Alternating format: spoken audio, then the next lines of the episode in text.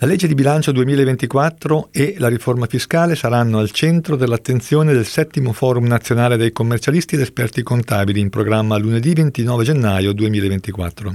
L'evento sarà fruibile dalle 9 alle 18 in diretta televisiva su Classi NBC, canale 507 di Sky, e in diretta streaming su piattaforma certificata che consentirà ai commercialisti ed esperti contabili di maturare 8 crediti formativi per partecipare è necessario iscriversi gratuitamente al link italiaoggi.it barra forum commercialisti, link visibile anche nel sommario di questo podcast. Io sono Marino Longoni e questo è l'Italia Oggi, il podcast che riprende le migliori notizie del quotidiano Italia Oggi. Ciao a tutti, ecco alcune delle notizie più interessanti pubblicate su Italia Oggi di martedì 23 gennaio.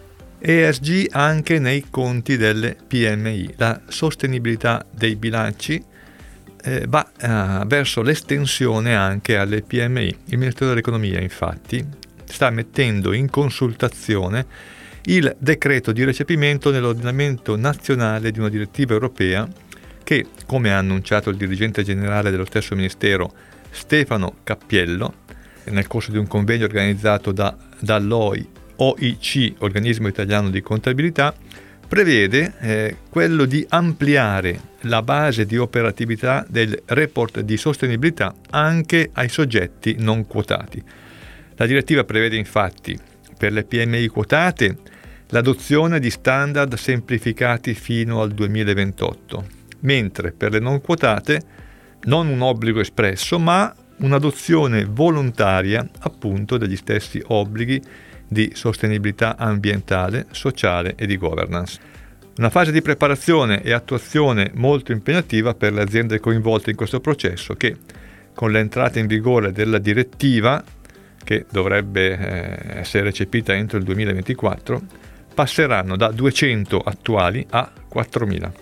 Seconda notizia, l'Ocse vorrebbe, chiede di eliminare i forfettari.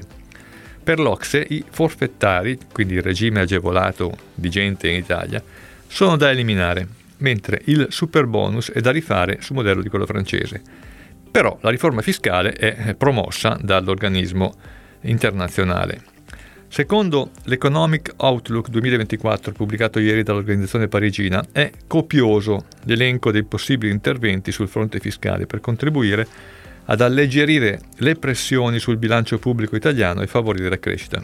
Punto di partenza dovrebbe essere comunque la lotta all'evasione e in particolare si legge che non è eh, condiviso l'aumento del limite dei contanti da 1.000 a 5.000 euro che è stato fissato nella legge di bilancio del 2023.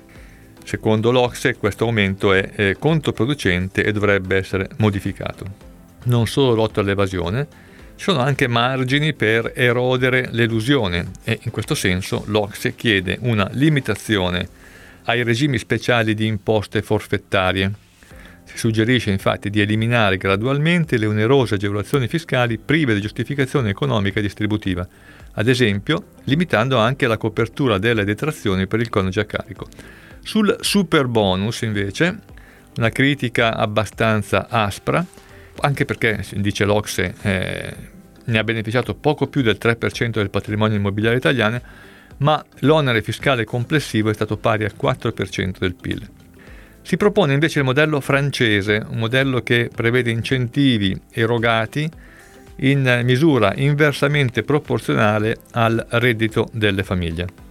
Altra notizia, niente autonomia differenziata senza le risorse. Parliamo del disegno di legge Calderoli sull'autonomia differenziata che eh, potrà entrare in vigore soltanto una volta che saranno garantiti i livelli essenziali delle prestazioni e non solo nelle regioni che hanno chiesto allo Stato il trasferimento di nuove funzioni, ma anche in tutte le altre. I LEP, quindi i livelli essenziali delle prestazioni, dovranno essere garantiti infatti sull'intero territorio nazionale in modo da scongiurare disparità di trattamento tra regioni e ciò costituirà una sorta di precondizioni per far partire l'autonomia differenziata. Il disegno di legge Calderoli taglierà oggi il traguardo della prima lettura da parte dell'Aula del Senato con questa clausola che servirebbe a salvaguardare l'unità nazionale. una clausola proposta da Fratelli d'Italia appunto con questo obiettivo, ma che di fatto renderà molto difficile e comunque probabilmente anche molto lontano l'adozione integrale del disegno di legge sull'autonomia differenziata. Commercialista multato se non segnala a Banca Italia gli usi anomali del contante.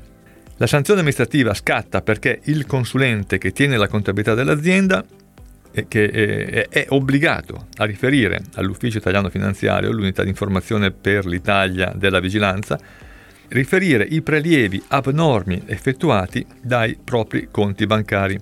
L'autorità amministrativa deve essere messa in condizione di verificare se la condotta anomala sia finanziata a eludere la normativa antiriciclaggio, quanto prevede una sentenza della Cassazione civile depositata ieri.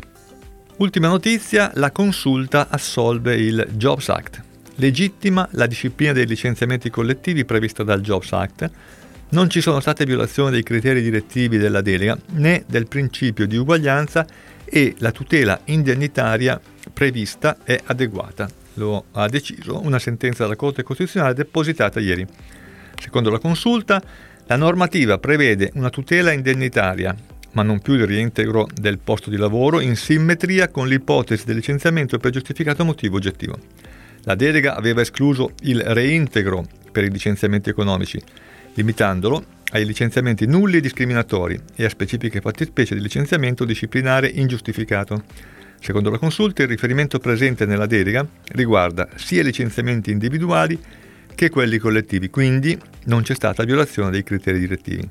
Non fondata anche la censura di violazione del principio di uguaglianza, comparando i lavoratori anziani, cioè quelli assunti fino al 7 marzo 2015, che conservano la disciplina più favorevole precedente, e quindi la reintegrazione nel posto di lavoro, e i lavoratori giovani, cioè quelli assunti dopo questa data, ai quali si applica la nuova disciplina del Jobs Act. Secondo la Corte, il riferimento temporale alla data di assunzione consente di differenziare le situazioni e non è in contrasto con l'articolo 3 della Costituzione. Questo è tutto per oggi, a risentirci alla prossima occasione.